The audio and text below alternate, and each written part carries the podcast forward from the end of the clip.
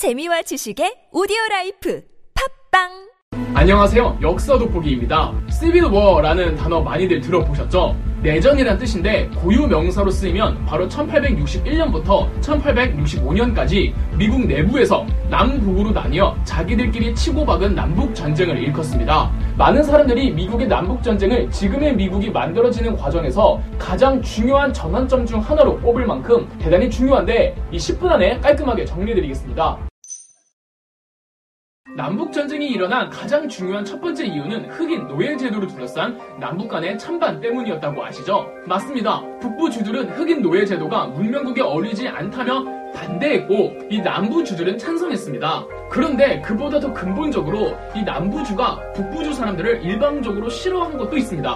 이유는 늘 그렇듯 경제적인 건데 미국 이 남부는 기후적 특성상 농사를 짓기에 유리했습니다. 그래서 미국 남부주의 이 경제 활동 90%가 농업에 종사하는 사람들이었습니다. 반면에 북부주들은 미국 독립 직후부터 꾸준히 공업과 금융업을 발달시켜 왔습니다. 돈은 누가 더 많을까요? 아, 당연히 공업과 금융업 비중이 높은 북부주들이겠죠. 어, 그래서 남부주 사람들은 북부주 사람들을 일컬어 이 돈만 밝히는 속물들이라고 비하하고 다녔습니다. 여기에 농사에 거의 전념하는 남부주에선 지주들이 돈을 더 벌려면 땅과 농장의 크기를 늘려야 했습니다. 이 땅만 넓어지면 되나요? 그 땅과 농장에서 일할 인력이 필요할 거 아니에요. 반면 북부에선 기계들이 알아서 다 해주니까 기계를 다룰 수 있는 인력과 은행가의 엘리트들 정도만 있으면 되기 때문에 북부에 비해 남부에서 경제 활동에 종사하는 인력이 몇십 몇백 배는 더 필요했습니다. 그래서 남부주에선 흑인 노예제를 찬성할 수밖에 없는 거예요.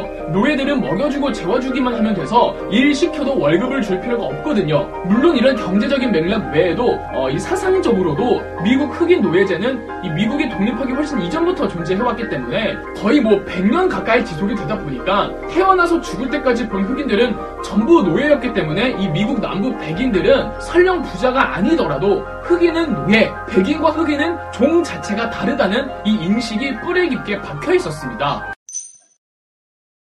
이래서 흑인 노예제를 둘러싼 찬반은 남북전쟁 직전에 갑자기 터진 게 아니라 미국이 독립하고 난 이후부터 계속 뜨거운 이슈 중에 하나였습니다. 대신 다들 노예제 문제가 공론화되면 논쟁하기 싫어서 문제를 회피하려고만 했죠. 당시 미국을 구성하는 각 주마다 노예제를 찬성하는지 반대하는지는 다 달랐습니다. 노예제 찬성주와 노예제 반대주 수를 무조건 50대 50 반반을 칼같이 맞출 정도로 아우 다들 그냥 쉬쉬 넘어가려고 했죠. 그렇게 그냥 조용히 넘어가려고 했는데 미국이 멕시코와의 전쟁에서 승리하면서 텍사스, 캘리포니아, 뉴멕시코, 아리조나 등의 이 서부주들이 대거 미국 영토로 편입이 됐습니다. 그러니까 갑자기 불어난 이 주들은 노예제를 찬성하게 할 거냐, 반대하게 할 거냐를 두고 갑자기 흑인 노예제 찬반 논쟁에 불이 붙은 겁니다. 이 불을 더 크게 지펴버린 게 바로 링컨이었습니다. 다들 아시겠지만 링컨은 극단적 노예제 반대론자였습니다. 당시 미국 정치에는 민주당과 휘그당이 있었습니다. 그런데 노예제 찬반론은 정당별 문제가 아니라 지역 감정이어서 이 민주당 내에서도 노예제 찬반론자가 있었고 휘그당 내에서도 노예제 찬반론자로 나뉘어져 있었어요. 링컨은 휘그당이었는데 아직 대통령이 되지 않은 시점에서 평범한 정치인이었던 링컨이 휘그당에서 노예제 반대론자들만 데리고 탈당해 이 공화당을 따로 만듭니다. 오늘날의 공화당이 이렇게 창당된 거예요. 이 변호사 출신인 링컨은 이 말빨의 비이었습니다 링컨이 연설만 했다 하면은 명연설이 되는 이유가 다 있는 거예요. 링컨은 특유의 연설로 수많은 지지자들을 모았고 덕분에 1861년 미국의 16대 대통령으로 당선되었습니다. 1861년부터 취임 시작이면은 대선 결과는 그 전해인 1860년에 이미 나왔을 거 아니에요.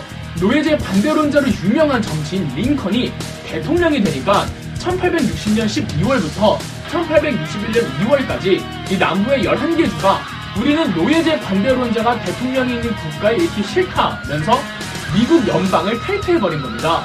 그러고는 자기들끼리 버지니아주의 리치먼드를 수도로 삼고 새로운 대통령을 선출한 뒤 자기들끼리 연방을 따로 조직했습니다.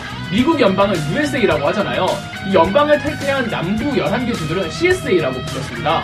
링컨은 취임 연설에서 이 남부 연맹의 탈퇴를 결코 용납할 수 없으니 강경하게 대응하겠다고 선언하자 남부 연맹은 어 탈퇴만 해봐라 이러면서 이 남부 연맹 내 모든 북부 연방군은 나가라고 지시했습니다.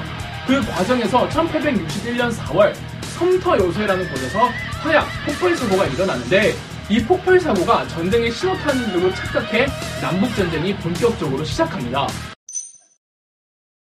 북부의 전략 목표는 남부를 말려 죽이는 거였습니다.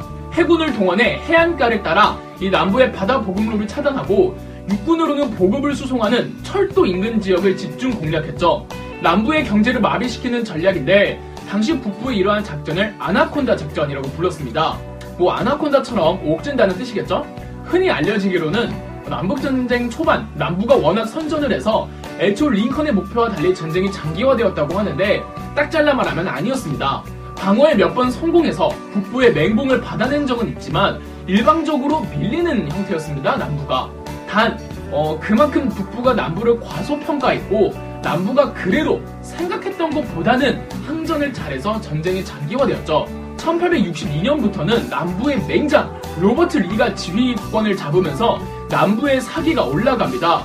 로버트 리는 최고의 방어는 공격이라면서 북부의 진격군을 방어하는 동시에 본인은 북부의 수도 워싱턴 DC로 이렇게 곧장 진격을 합니다. 그리고 북부 연합에는 노예제를 반대하지만 이 연방을 탈퇴하지 않은 주들도 있었습니다. 이런 주들을 경계주라고 했는데 로버트 리는 이 경계주들을 남부편으로 끌어들일 생각이었죠. 장기전으로 치닫는 전쟁으로 인해 북부 내에서도 전쟁의 피로함이 쌓이고 이 화살이 링컨을 향하게 됩니다. 아 그냥 우회제 찬성하는 주들끼리 알아서 살게 내버려 두자 뭐 이런 식으로 말이죠 안 되겠다 싶은 링컨 대통령은 1863년 1월 1일 신년 연설에 맞춰 노예 해방 선언을 발표합니다 이전까지 노예제를 둘러싼 논쟁은 새로 편입되는 주들의 노예제 여부를 둔 공방이었으나 링컨은 새로 편입되는 주든 북부 주든 남부 주든 미국 대륙에서 그 어떤 노예 제도도 허용하지 않겠다고 선언한 겁니다. 이제 북부군의 목표는 그냥 연방에서 탈퇴한 남부들을 혼내는 전쟁이 아니라 자유라는 미국의 가장 아름다운 기치를 내걸고 그것을 지키기 위해서 이 자유를 지키기 위해서 피를 흘리는 일종의 성전이 되어버린 겁니다. 더군다나 북부의 수도 워싱턴 DC로 곧장 진격하던 이 남부의 로버트 리 부대는 거의 다 도착했는데 1863년 7월 게티스버그라는 곳에서 대패배를 해버리는 바람에 로버트 리의 회심의 일격도 좌절됩니다. 이 남북전쟁의 판도를 확 뒤바꾼 게티스버그 전투는 비록 북부의 승리였지만 북부 측 사상자도 어마어마했습니다. 게티즈버그 전투 후 링컨은 이 사상자들을 추모하고 남은 병력들의 사기를 진작하기 위해서 게티즈버그에서 연설을 하게 되니 이 연설에서 그 유명한 우리가 그처럼 헌신적인 노력을 기울일 때 우리나라 미합 중국은 국민의 국민에 의한 국민을 위한 정부로서 결코 지구상에서 사라지지 않을 것입니다. 라는 명연설을 탄생시켰죠. 한편 남부를 진군했던 북부의 공격부는 어, 남부의 이 경제적, 지리적 주요 요충 도시들만 초토화시켜버리는 작전을 감행하며 말 그대로 남부의 경제력을 마비시켰습니다. 남부 북부 생산성의 차이가 워낙 압도적으로 커서 이 북부가 마음먹고 경제를 마비시키면은 남부는 꼼짝할 수가 없었습니다. 이 남부가 식량 작물을 재배하면 또 몰라. 맨날 하는 거라고 목하만 따고 아니 그러면 군복이라도 잘 만들어서 병사들 입히던가 이 남부 군인들 중에서는 군화를 지급하지 못한 사람들이 태반이었다고 합니다. 공격에 실패한 남부의 로버트 리는 방어에 전념하지만 북부 진격군 지휘관 율리시스 그랜트의 맹공에 1865년 4월 12일 항복을 선언했습니다. 이렇게 전쟁은 북부의 승리로 끝났지만 로버트 리의 항복이 있고 3일 후였던 4월 15일 링컨 대통령이 암살당합니다. 14일에 총을 맞아서 15일에 눈을 감았는데요. 링컨은 몇 년간이나 의원들을 설득해서 미국 헌법에서 노예제 자체를 인정할 수 없는 조항을 수정하도록 물심양면 힘썼습니다. 링컨과 노예제 반대론 의원들의 노력으로 1864년 4월 8일 상원의회에서 통과되었고 1865년 1월 31일 하원의회에서도 통과되었죠. 노예제에 관한 헌법 조항이 제13조였는데 이를 수정함으로써 노예제 폐지를 헌법으로 명기하도록 했던 거죠. 여기에 앙심을 품은 한 연극 배우가 링컨이 극장을 방문했을 때 링컨을 저격해버렸죠. 링컨이 죽은 그해 12월 18일 국무부 장관 윌리엄 슈어드가 어, 수정헌법 제13조를 발표하면서 공식적으로 노예제가 폐지되었습니다. 미국 역사에서 흑인 제도가 완전하게 사라진 이 역사적인 사건과 전쟁 뒤에는 이런 사연이 있었던 겁니다. 그럼 역사 돋보기였습니다. 영상 재미있으셨다면 구독과 좋아요, 알림 설정까지 해주시면 감사드리겠습니다.